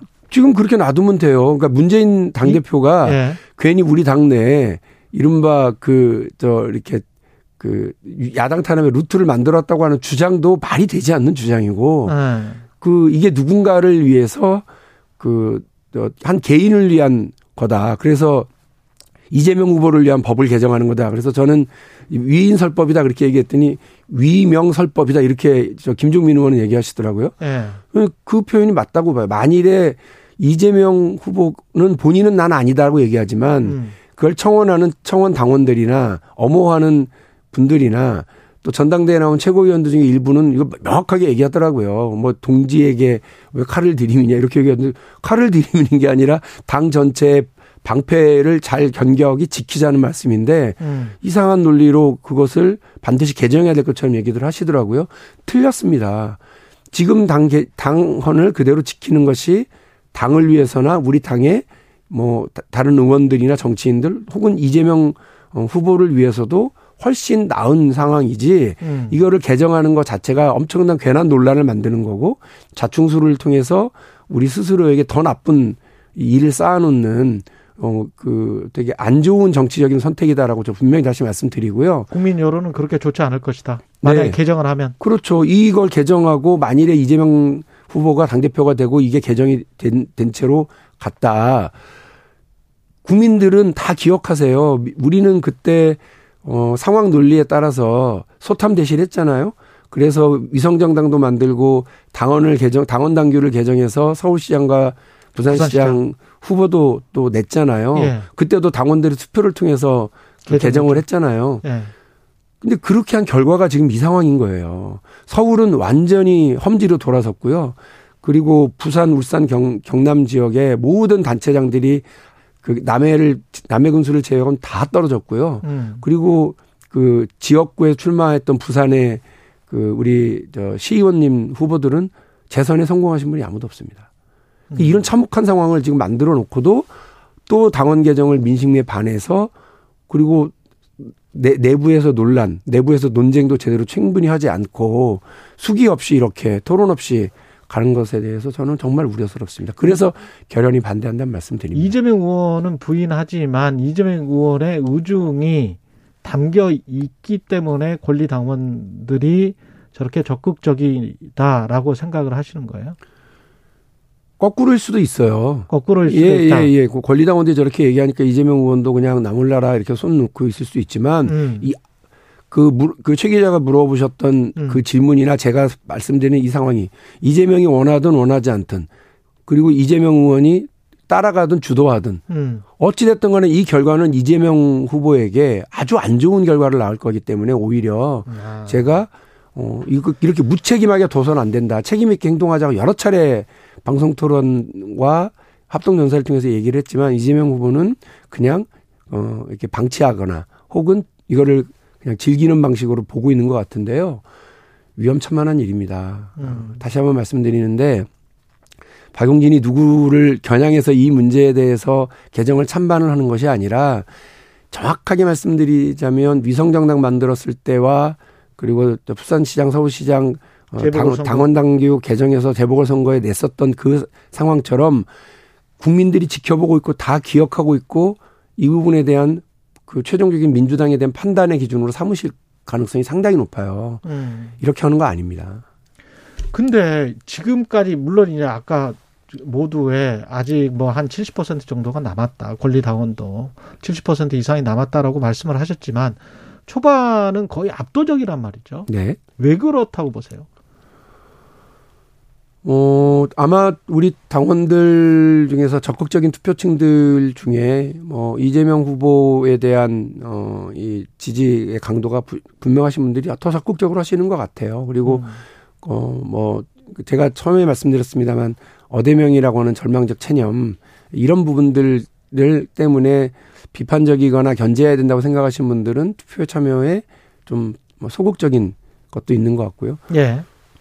그리고 뭐 박용진과 광운식 두 경쟁자가 부족했던 면도 분명히 작동할 거라고 생각을 합니다만 이제 아직도 많이 남아 있고요. 이제 1대1 대결 아닙니까? 예. 토론을 하더라도 이제 이재명 후보가 피하거나 숨을 곳은 없게 없게 됐고 음. 어 저하고 이제 1대1로 토론하고 그리고 구도도 분명해졌기 때문에 저는 뭐 다르게 움직여 나갈 수 있을 거라고 생각을 합니다. 어, 당원 개정과 관련해서도 뭐 압도적으로 몇만 명이 막 7만 명이 넘어서는 사람이 청원에 동참하고 찬성을 하는 거, 또 당내에서도 그 좀 그 의원들이 많은 반대를 하지 않고도 그냥 이렇게 가고 있는 거, 이 분명한 어떤 뭐 대세론, 체념 이런 것들이 있는 거는 같습니다만, 삼당 합당을 결정하는 중앙위원회 자리에서 토론해야 된다, 이 있다, 이렇게 그냥 형식적으로 넘어가서는 안 된다고 했던 노무현의 결기가 필요한 때라고 저는 생각합니다. 예. 제가 그렇게 하겠습니다. 마지막으로 취임 100일 윤석열 대통령 맞이하게 되고 이준석 당 대표 전 당 대표로 해야 되겠네요. 그 기자회견을 했, 했는데 어떻게 보십니까 지금 집권 여당의 상황은? 아니 저는 집권 여당이 저렇게 엉망진창으로 가고 불안하게 가고 이전 투구로 가니까 오히려 민주당 안에서 혁신하고 변화하려고 하는 움직임이 더 둔화되는 것 같아요. 그리고 아, 그래서 제가 여러 차례 말씀을 드렸는데 방심하면 죽는다. 그 민심이라고 하는 이름의 국민이 기다리는 식당이 있어요. 음. 그 식당에 들어가려면 옷이 좀 깨끗해야 되잖아요. 우리는 오물이 묻은 냄새나는 옷으로는 들어갈 수 없거든요. 음. 저기가 더 묻어 있으니까 막 깔깔거리고 지금 우리가 웃고 있는 거 느낌인데 저기는 집권 여당이에요. 옷이 여러 벌이에요. 갈아입고 그 식당에 들어가서 다음 총선에서 우리가 잘할게 하라고 인사할 수 있는데 우리는 단벌 신사 야당 아닙니까? 그러니까 이 옷을 빨아입고 깨끗하게 해서 냄새나는 오물을 치우고 들어가야 되는데 지금 우리가 혹시라도 방심하면 큰일이다. 전당대회에서도 아 이대로 그냥 우리 하면 된다라고 생각하는 것도 어, 방심하는 거다. 그래서 저는 우리가 더 긴장하고 혁신하지 않으면 국민께서 기다리는 민심이란 이름의 식당에 들어갈 수 없습니다. 예, 여기까지 듣겠습니다. 더불어민주당 당대표에 출마한 박용진 의원이었습니다. 고맙습니다. 감사합니다.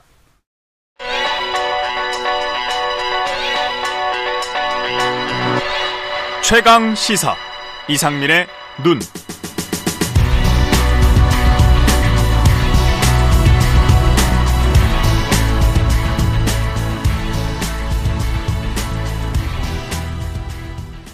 네, 나라 살림을 샅샅이 파헤치는 시간입니다. 이상민의 눈 시간. 예, 이상민 나라 살림 연구소 수석 연구위원 나와 계십니다.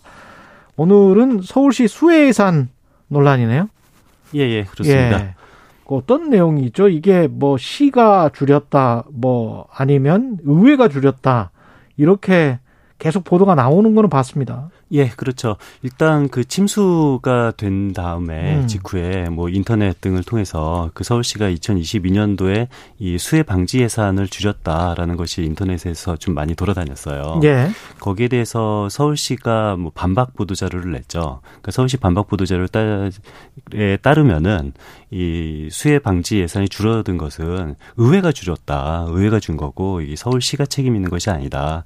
서울시는 의회가 줄인 거를 이 추경 에서 특히 2차 추경에서 다시 늘렸다. 그렇기 때문에 줄인 것은 의회고 늘린 것은 서울시다라는 것이 요 어떤 진실 게임입니다. 누가 만든 거예요?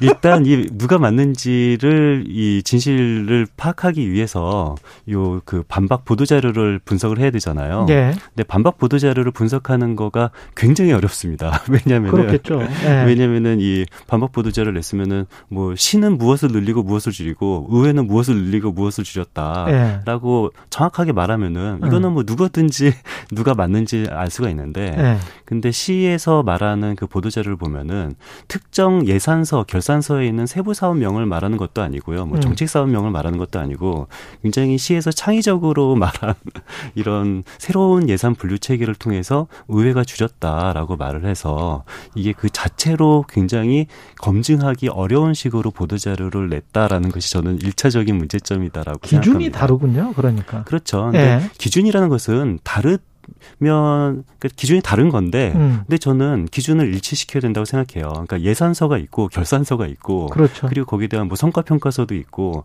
굉장히 이미 뭐 21세기 대한민국이 그렇게 만만하지 않아서 그렇죠. 예산서, 결산서, 성과 평가서가 굉장히 잘 짜여져 있거든요. 음. 근데 이게 잘 짜여져 있는 정확한 세부 사업 예산 사업명으로 우리가 정책을 홍보하거나 정책에 대해서 반박하면은 우리가 일반 대중들이나 전문가가 쉽게 여기에 대해서 검증할 수가 있는데 예. 전혀 그런 식으로 이번뿐만 아니라 보통 이런 뭐 이건 서울시뿐만 아니라 중앙 정부도 이게 정확하게 자기 보도 자료를 보면은 예산 사- 사업 설명 자료 그러니까 예산서에 있는 사업명을 통해서 정책을 설명하는 것이 아니라 이거 특정 예산 사업은 두 개로 묶거나 아니면 어떤 예산 아. 사업은 이거를 갈라서 설명을 하는 보도 자료를 작성하는 경우가 굉장히 많거든요. 저는 이런 것이 가장 근본적인 문제점이라고 생각하, 생각합니다. 그 보도 자료 보면 은 그런 식으로 해서 이제 약간씩 현혹시키려고 하는 것들 저도 가끔 봤는데 그러니까 쉽게 설명을 하자면 예, 서울시는 A를 이야기를 하고 있는데 예. 서울시 의회는 A 다시를 이야기를 아, 하고 예, 있는 거죠. 맞습니다. 예, 정확한 예. 표현입니다. 그래 A 다시에는 어떤 어떤 세부 항목들이 있거나 빠져 있고 예. 또 서울시 쪽은 어떤 어떤 것들이 또 추가되거나 빠져 있고 예. 그래서 A와 A 다시는 애당초 다른 지금 예, 이야기를 하고 있는 맞습니다. 건데 예, 예. A라고 이야기를 하면서 치수 예산이라고 이야기를 하면서 A와 A 다시를 이야기를 하고 있으니까 국민들이 혼란스러울 수밖에 없다 이 말씀을 그렇죠. 좀 예, 맞습니다. 구체적으로 좀 말씀을 해주십시오. 이번 거 같은 경우는. 근데 예. 아무리 뭐 검증 불가능하게 말을 했다 하더라도 예. 그냥 결론 답은 예산서 결산서를 보면은 어느 예. 정도 뭐 검증을 할 수가 있고요. 예. 그래서 실제로 올해 서울시 예산서를 보면은 그 물순환 안, 물순환 안전국 예산이 한 900억 정도 줄은 것은 사실이에요. 음. 그러니까 물순환 안전국 예산이 어떤 게 줄었냐? 하수 시설 관리 예산이 한 470억 정도 줄었고요. 그리고 치수 및 하천 관리 예산이 한 430억 줄었어요. 그래서 예. 합쳐서 900억 줄었다. 이것은 팩트입니다. 예. 그런데 뭐 이, 아, 줄은 것은 팩트인데 이것에 대한 책임이 서울시한테 있냐 아니면은 서울시 의회한테 있냐 예. 이것이 중요한 건데요.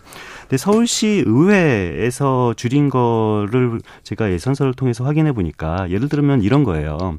뭐 정릉천 문화 복합 공간 조성 이런 게 16억 원 줄였는데 음. 뭐 상식적으로 문화 복합 공간 예산을 줄인 것과 침수 피해랑은 뭐 별 상관이 없는 것 같고요. 정릉천 문화 복합 공간과 침수 피해는 별 관련이 별로 관계 같은데. 없겠죠. 예. 그리고 뭐 예를 들어서 뭐 도림천 상권 활성화를 위한 수변 인프라 조성, 뭐 덕수궁 돌담길 옛 물길 조성 이런 것들이 서울시 의회에서 줄인 거거든요. 예. 아마 상식적으로 이런 상권 활성화 예산도 이런 이 침수 피해랑 상관관계가 있는 것 같지는 않고요. 음.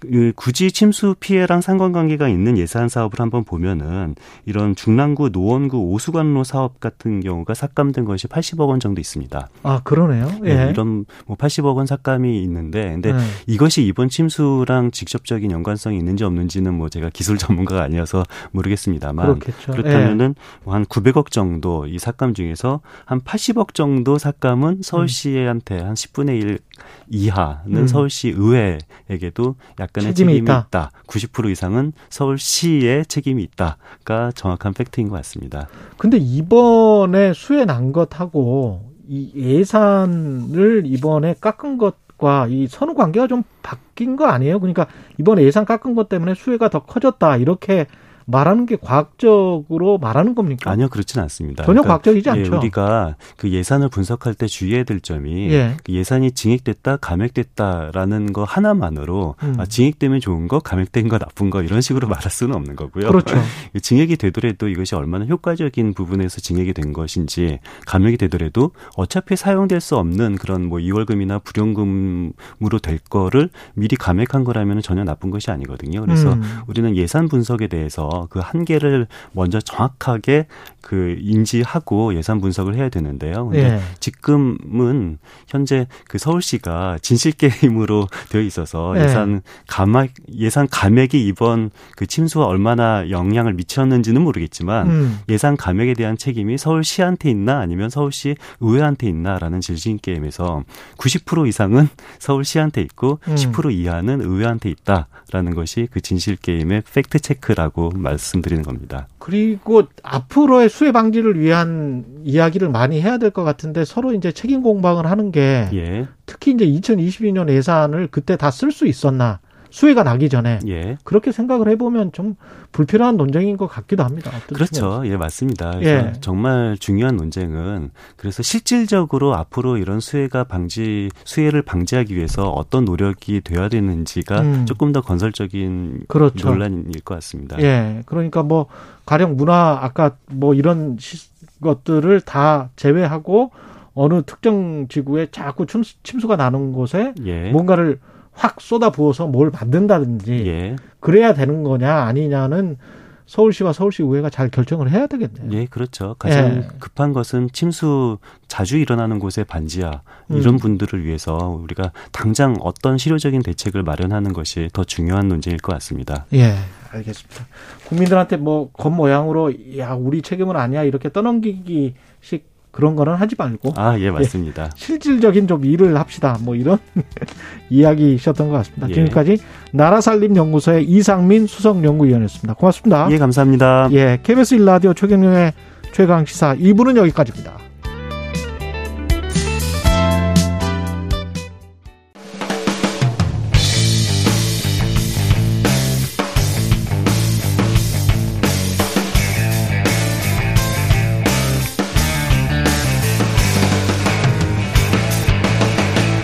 최경영의 최강 시사. 최강 시사.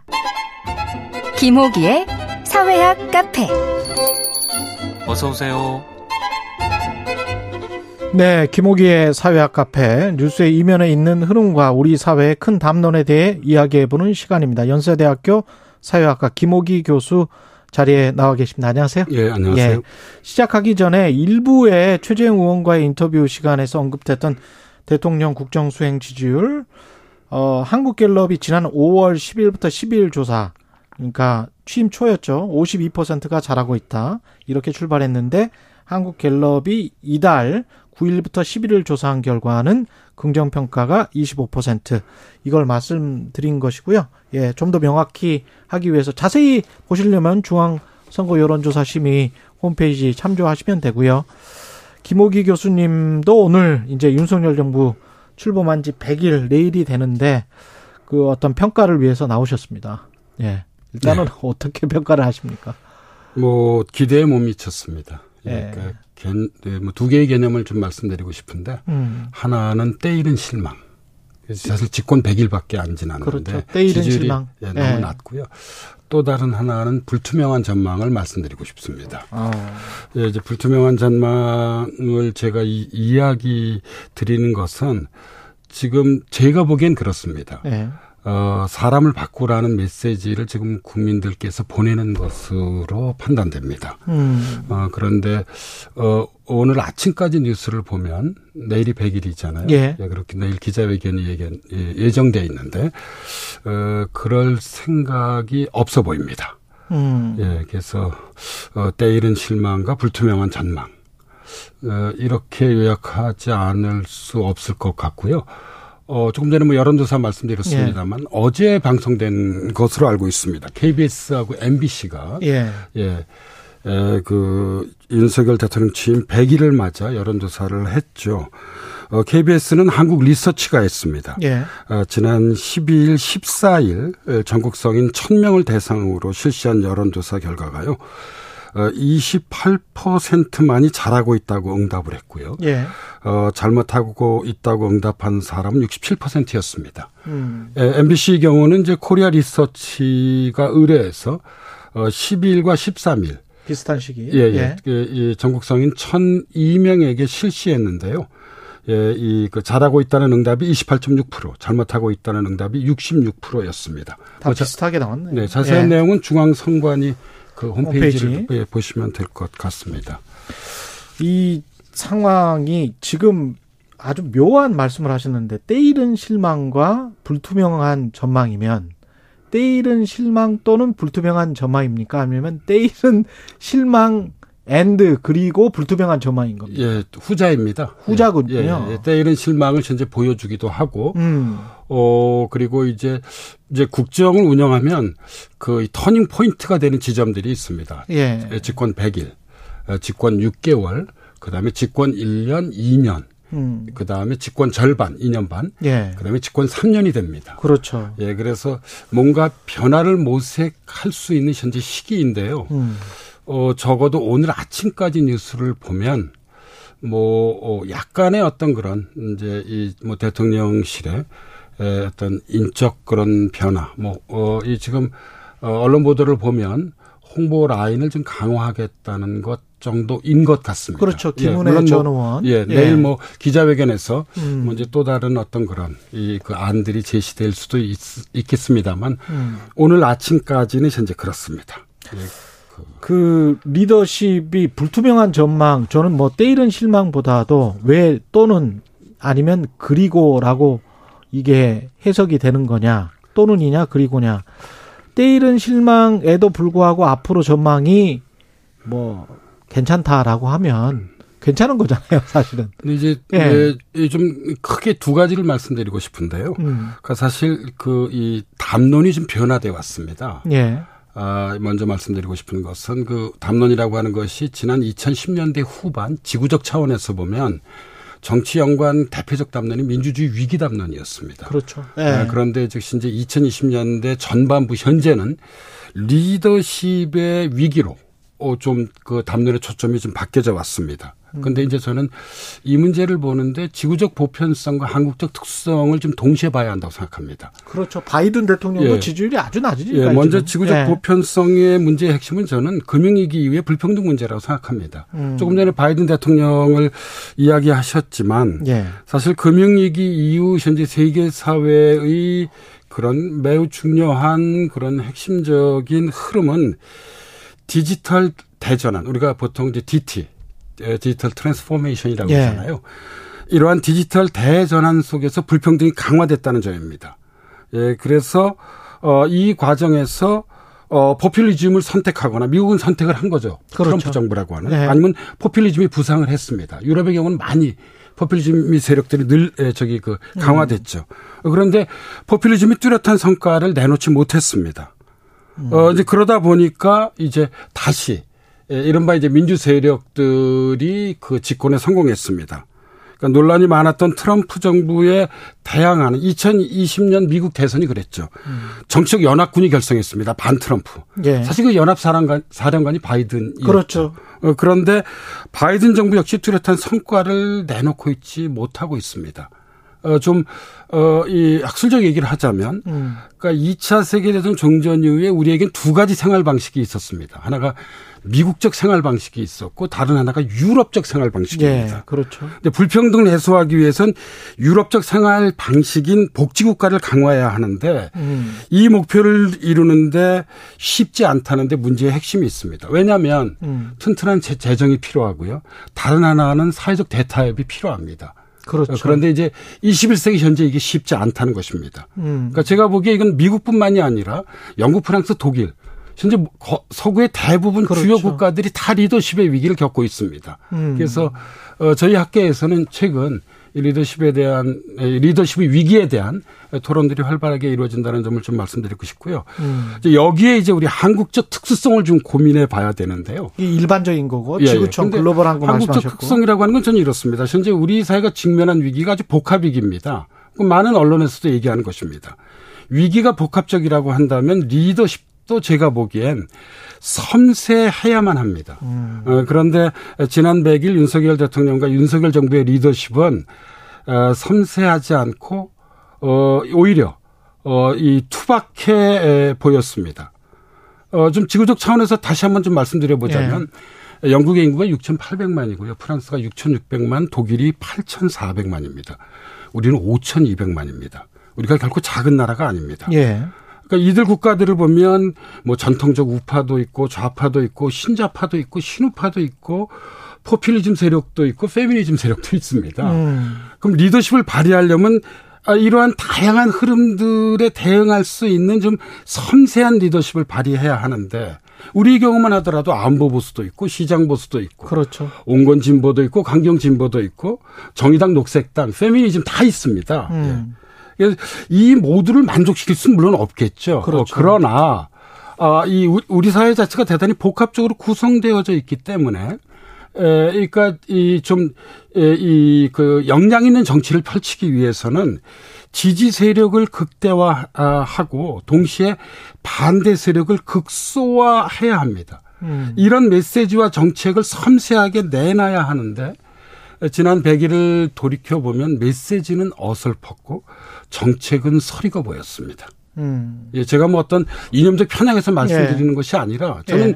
이것이 그대로 우리가 오늘 모두에서 얘기를 나눴던 지지율에 반영돼 있다고 생각을 하고 있습니다. 워낙 그리고 한국 사회의 모순이나 문제점들이 19세기부터 21세기까지를 다 가로지르는 아까 처음에 모두에 말씀하셨던 그 금융위기 이후에 급격하게 변해버린 어떤 부의 불평등이 사실은 플랫폼 기업들 기업들의 불평등에서도 나타나지 않습니까? 그렇죠. 제조업의 몰락이랄지 전통적인 제조업이 예. 약화되고요. 그렇죠. 예, 플랫폼 새로운 비즈니스 별- 예. 그 방식으로는 과거의 방식으로는 별로 일도 안 하는 것 같은 플랫폼 기업들이 뭐 엄청난 시가총액을 다 가져가 버렸기 때문에 뿐만 아니라 플랫폼 노동자도 크게 현재 증가했습니다. 그렇죠. 그 사람들은 거의 귀족이 돼 버렸고 예. 예. 그래서 좀, 예, 이, 좀 다른 어떤 그런 섬세한 정책적 대응이 필요한데 적어도 아직까지는 음. 어, 이 그게 이 뭐 제대로 어, 선보이거나 추진되었다고 보기는 어려울 것 같습니다. 이 아주 복잡한 저 복합 위기에 처해 있는 거는 맞는 것 같은데 이 상황에서 대통령이 뭐 못했던 것들 지적을 많이 하셨고요. 혹시 잘한 것 긍정적인 부분은 있습니까? 어, 저는 예, 이 네. 보수적 관점에서 보면 예. 그러니까 지난 100일 정부 규제를 그 이 줄이려고 했고요. 음. 그 한미 동맹을 강화하려고 했는데 이것에 대해서는 보수적 관점에서는 높은 점수를 줄 음. 수 있는 것으로 보입니다. 예. 아, 사실 민주당마저도 최근에 소득주도 성장을 더 이상 쓰지 않겠다고 그렇죠. 했죠. 예. 예. 그러니까 정부와 시장의 새로운 관계를 모색하는 게 현재 우리의 부유, 나라에 부여된 매우 중요한 과제인데 어, 이 시장 자유를 윤석열 정부는 현재 강조하고 있죠. 음. 예, 그래서 뭐 이런 점에 있어서 보수적 시각에서는 좀 긍정적으로 볼 수 있는 어, 부분들이 있는, 있는 것 같습니다. 이제 다만 일방적 규제 완화가 아니라 규제를 더해야 할 것은 규제를 강화해야 하고요. 규제하지 말아야 할 것은 규제를 완화하는 어, 저는 규제 완화가 아니라 규제 개혁이 예, 그, 이 올바른 방향이라고 생각하고 있고요. 음. 어, 다른 하나인 이 한미 동맹 문제는 이렇게 볼 수 있을 것 같습니다. 어, 최근 어, 미국 펠로시 하원 의장 방문 시 논란에서 볼 수 있듯 저는 이 그 대회의 어떤 그런 정책의 문제가 결코 간단치는 않다고 생각합니다. 왜냐하면 네. 한 축에 한미 동맹이 있고 다른 한 축에 그 이 한중 동반자 관계가 있잖아요. 그렇죠. 모두 중요하죠. 어 그런데 이제 이건 이제 정부는 전 선택을 해야 한다고 봅니다. 그러니까 음. 이그 한미 동맹의 기반 위에서 한중 동반자 관계를 유지할 것인지 아니면 뭐 정말 말 그대로의 이, 그, 이, 이 균형 외교로 나아가야 할 것인지. 근데 음. 이제 윤석열 정부는 그걸 선택한 것이죠. 한미 동맹의 기반 위에서 한중 동반자 관계를 이제 유지하겠다는 것인데요. 예. 음.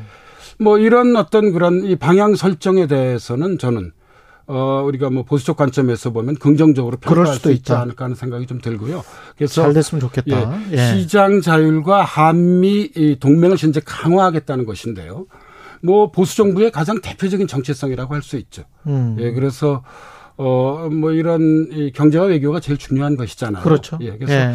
이런 부분들은 저는 뭐 이런 보수적 관점에 동의하지는 않지만, 음. 어, 그러나 뭐 이 좋은 사회라고 하는 것은 뭐 어, 이 진보가 보수를 승인하고 보수가 진보를 승인하는 것이잖아요. 그리고 외교 예. 문제는 우리가 뭐 핸들할 예. 수가 없는 부분이 있기 때문에 혹시 잘 될지도 몰라요. 예, 그래서 예. 좀 예, 예, 알 수는 없습니다. 눈여겨서 이제 보고 있습니다. 예.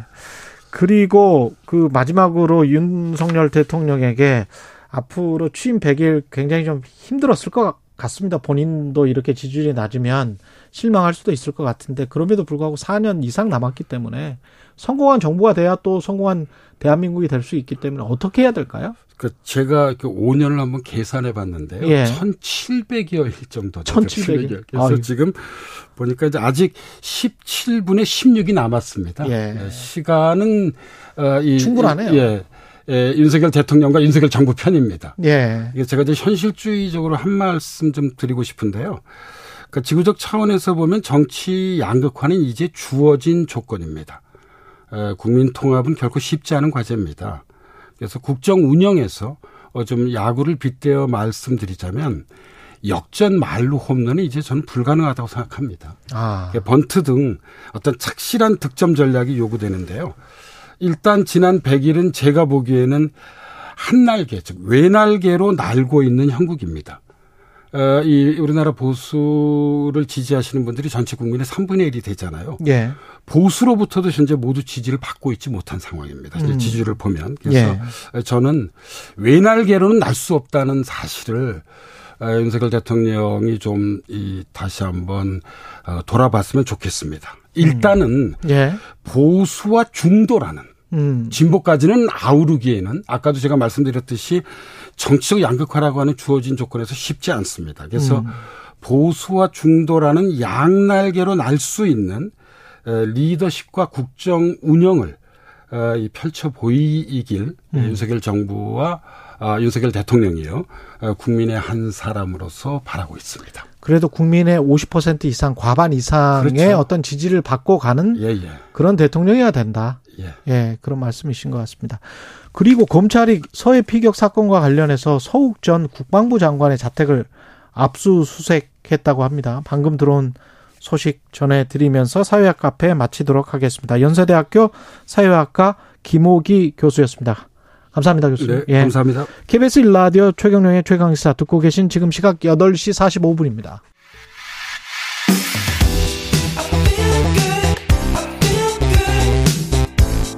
세상에 이익이 되는 방송 최경영의 최강 시사 네, 100일 내에 코로나 대응 체계를 재정립하고 재유행에 철저히 대비하겠다라고 밝히면서 닻을 올렸던 새 정부의 과학 방역 약속한 100일이 다 됐습니다. 어떻게 평가해야 할지 이재갑 한림대학교 강남 성심병원 감염내과 교수 나오셨습니다. 안녕하십니까? 네, 안녕하세요. 예, 과학 방역을 기치로 내걸었습니다. 어떻게 평가하시나요?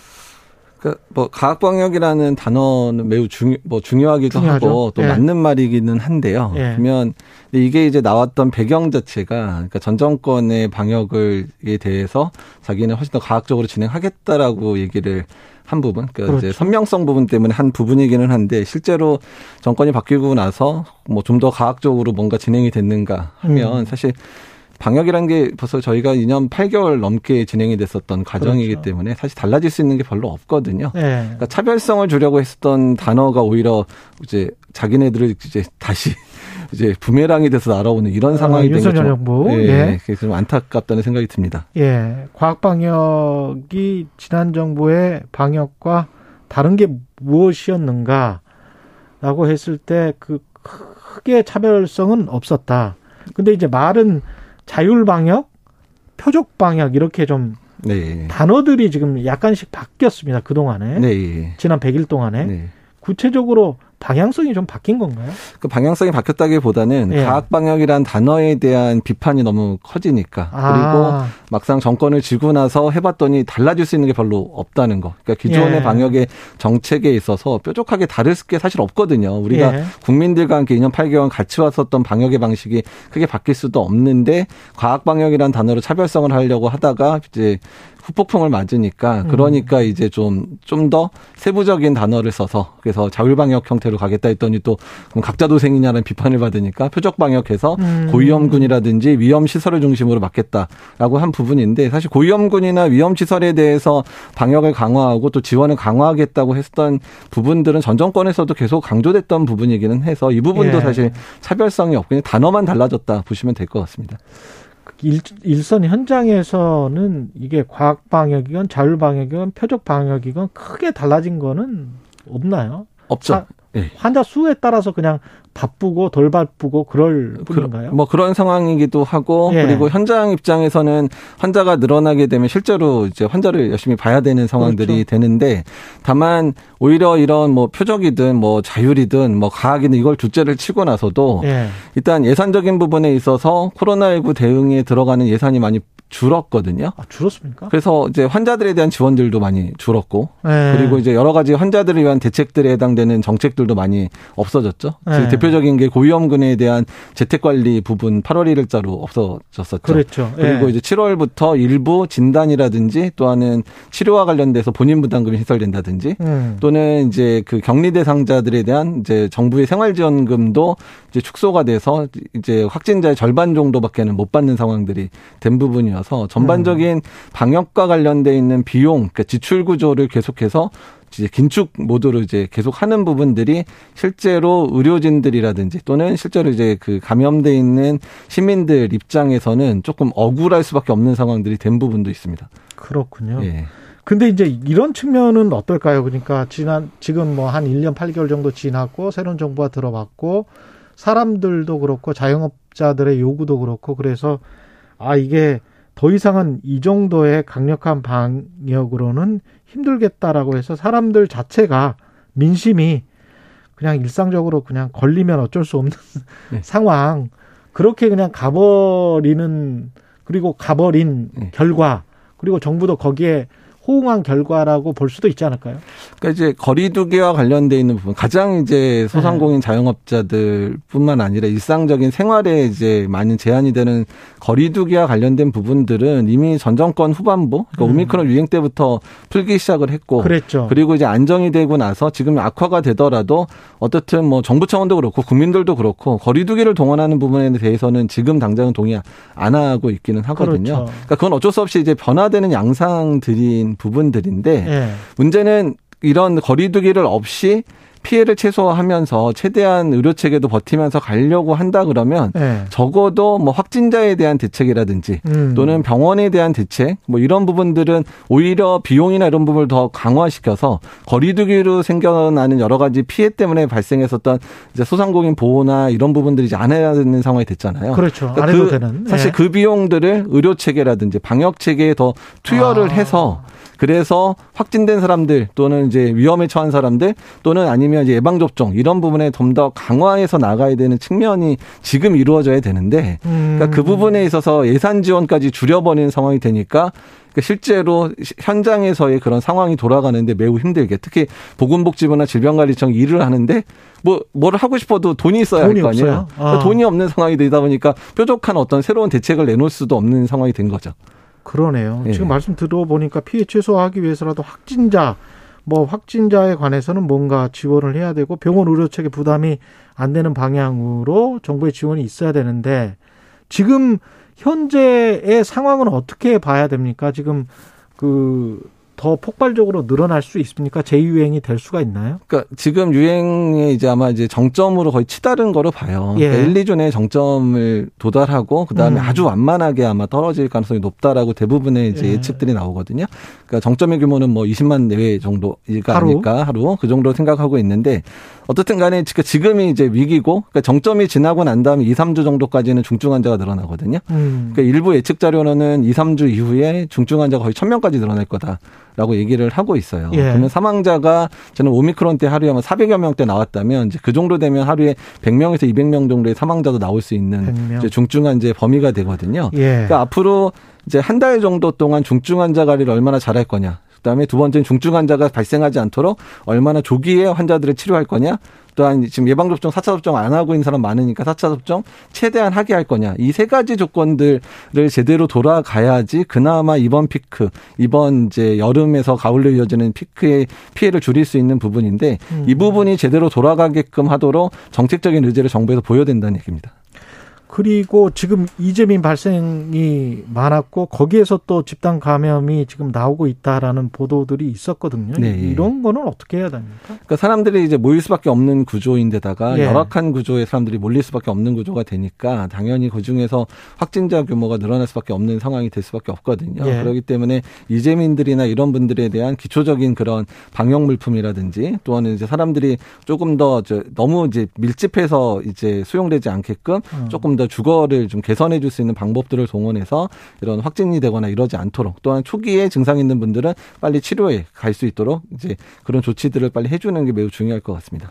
지금 저 새로운 백신은 미국에서 나온다는 게 뭐 10월 이야기하더니 11월 이때는 확실히 나오는 건가요? 그리고 우리한테는 언제나 도입되고 언제 우리는 맞아야 되는 건지도 궁금하고요. 어, 일단 이제 어제 이제 모더나의 이가 백신이라 그래서 우리 예. 이제 우한의 오리지널 코로나 바이러스하고 그다음에 이제 오미크론 BA1입니다. 이것도 예. 오미크론 초기에 오리 오미크론에 대한 백신이 미국에 승인이 됐습니다. 아, 그래서 이제 미국에서는 아마 9월부터 이 이가 백신이거든요. 두 예. 가지 바이러스 섞인 바이 백신을 음. 9월부터 접종을 하게 될 것 같고 아마 그렇게 되면 우리나라도 이 이가 백신에 대한 부분들은 아마 11월, 12월 정도면 공급이 되지 않을까 생각은 하고 있고 예. 근데 미국에서는 또 최근에 유행하는 게 뭐 BA4나 BA5 같은 또 새로운 오미크론의 하위 변이가 유행하니까 그렇죠. 그거에 대한 개량 백신들은 11월이나 12월이나 돼야 또 나올 거라고 예상은 하고 있기는 하거든요. 예. 그래서 아마 우리나라도 접종 전략들을 일단 지금은 유행이 커지니까 고위험 절, 위- 보호 전략으로 기존 백신을 접종하게 하겠지만 음. 아마 가을 이후에 이 이가 백신이 도입이 되기 시작하면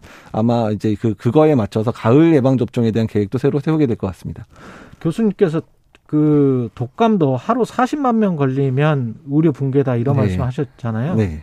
이게 지금 현재의 코로나는 어느 정도로 위험합니까? 가령 뭐 아까 한 20만 명 정도, 30만 명 네. 그게 이제 피크일 것이다라고 말씀하셨는데 그러면 우리는 언제까지 뭐 어느 정도 수준이 되면 조금 좀 안심할 단계가 될까요? 확진자 숫자가. 그러니까 그래서 이제 최근 들어서 정부가 자꾸 코로나의 치명률이 독감의 정도에 많이 다다랐다 이런 얘기를 많이 하면서 예. 코로나 이제 많이 걱정 안 해도 된다라는 얘기를 하는데 음. 문제는 하루의 발생 규모 자체가 독감은 많아야 10만 명 정도 발생을 이제 겨울철에 하는 정도 수준이거든요. 그렇군요. 그러니까 사실은 도- 코로나가 독감 수준이 되려면 발병 규모 자체가 독감 수준 정도 정도까지 떨어져야지 치명률과 관련된 부분들이 비슷해지는 상황이 되는 거잖아요. 그러니까 그러네요. 절대적인 예. 환자 발생 수가. 예. 그러니까 앞으로 이제 하루에 한 10만 명 내외 정도의 유행 상황까지는 지금은 워너비 코로 뭐 독감도 버텼었으니까 음. 감당 가능해요. 그러니까 음. 앞으로 우리가 코로나를 독감처럼 여기려면 그냥 독감 수준의 발병 패턴들, 그러니까 하루 발병 규모라든지 이런 거 중증 환자 발생 규모가 그 정도면 우리가 감당한 수준은 되겠다 정도. 10만 어, 명 이하. 예, 예. 그렇게 좀 잡아 야 의료 체계도 붕괴되지 않는다. 네, 예. 그런 말씀이셨습니다. 네. 이재갑 한림대학교 강남성심병원 감염내과 교수였습니다. 고맙습니다. 네, 감사합니다. 그리고 아까 서욱 전 장관 자택 압수수색 소식 전해드렸는데요. 검찰이 박지원 전 국정원장 자택도 압수수색했다고 합니다. 속보 들어와 있어서 말씀드렸습니다. 8월 16일 화요일 KBS 1라디오 최경령의 최강 시사였습니다. 고맙습니다.